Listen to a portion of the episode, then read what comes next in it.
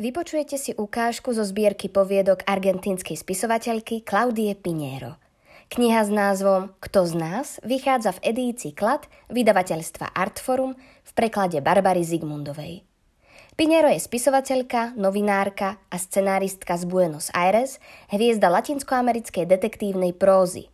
Jej poviedky zobrazujú na prvý pohľad všedných ľudí, ktorí sa ocitli v mimoriadných situáciách. Poviedku Salsa Karina číta Lena Libiaková. Zastane pred regálom s konzervami.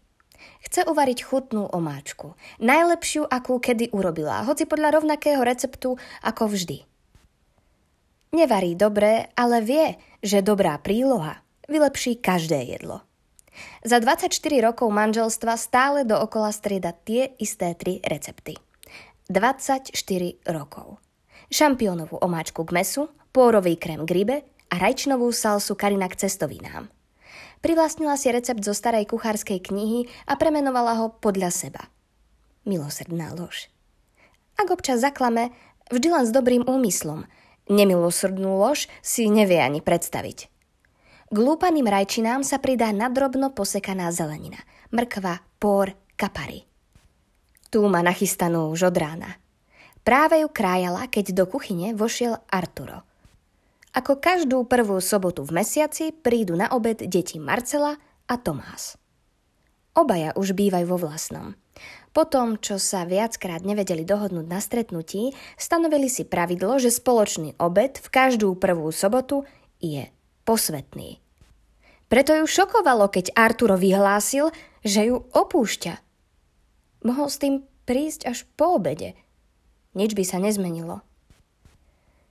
Teda vlastne zmenilo. Karina vezme dve rajčinové konzervy a vloží ich do vozíka k poháru s kaparami, dvom fľašiam obľúbeného Arturového červeného vína a baleným cestovinám. Lepšie sa prizrie plechovkám vo vozíku, jednu z vyberie a vymení, lebo je trochu preliačená. Prečo kupovať poprehýbanú plechovku, keď za ňu zaplatí tak isto ako za nepoškodenú? Spomenie si na frázu, ktorú počula od Artura veľakrát. Nekupuj mačku vo vreci. Chudák Arturo. Prejde k pokladniciam a postaví sa do radu, v ktorom stojí najmenej mužov. Chlapi nevedia nakupovať, pomyslí si. Naberú si toho veľa a až pri pokladni začnú uvažovať. Uvedomia si, že neodvážili zeleninu. Odbiehajú, lebo na čo si zabudli. Arturo nikdy nechodil na nákup – a ona mu to nevyčítala. Za 24 rokov manželstva sa nikdy na nič nesťažovala. A ani on. Až do dnešného rána. Hoci ťažko povedať, či sa to dá nazvať sťažnosťou. Sťažuje sa ten, čo chce nápravu, zmenu. On, on ju len informoval. Ničoho sa nedomáhal. Kiež by to spravil. Pani pred ňou už vykladá nákup na pás. Karina pozrie na hodinky. Upratať kuchyňu jej chvíľu potrvá, no stihne to. Decka neprídu skôr ako o druhej. Artura sa spýtala. A čo mám povedať deťom? Ja im to neskôr vysvetlím, odvetil. Hm, typické. Arturo vždy všetko odkladá na neskôr. Lenže ona sa im najprv musí pozrieť do očí a povedať, že otec sa už na sobotných obedoch nezúčastní. Snažila sa ho presvedčiť, aby odišiel až po obede, no odmietol. Vraj sa už zbalil. Dokonca mal už zbalené kufre?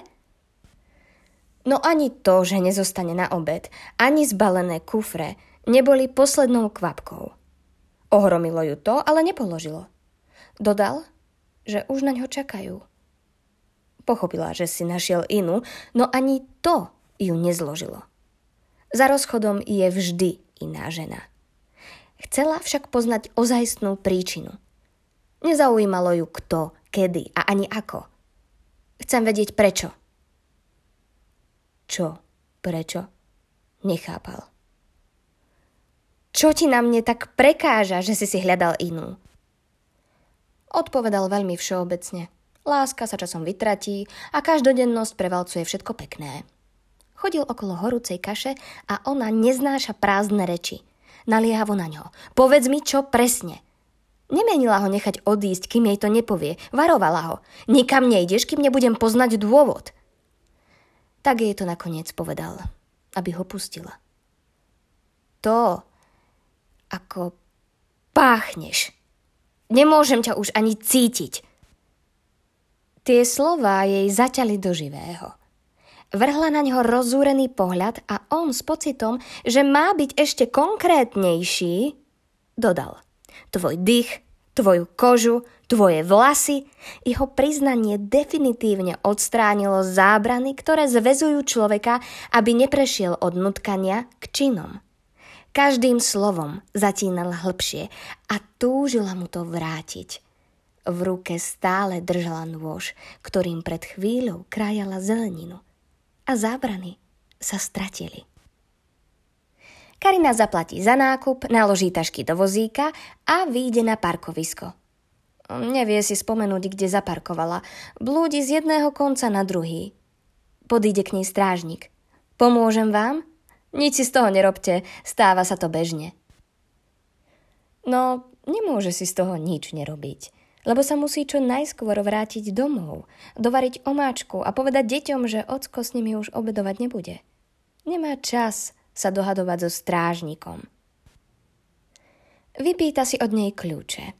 Takmer je ich vytrhne. Vystiera ruku rozličnými smermi, stláča gombík, až kým sa neozve pípnutie a pár metrov od nich nezablíkajú svetlá. Poďakuje mu a vykročí tým smerom. No strážnik jej chce pomôcť s vozíkom. Karina nechce plitvať energiou a odporovať. No čo skoro, to oľutuje. Keď sa priblížia k autu, zbadá, že z kufra kvapká krv. Pozrie na strážnika a on si jej pohľad nesprávne vysvetlí. Pomôžem vám vyložiť nákup. Vie, že by namietala zbytočne, ale nie do kufra, dajte mi to na zadné sedadlo. Poprosí ho a zastane na krvavej mláčke na asfalte. Strážnik pozrie na zem.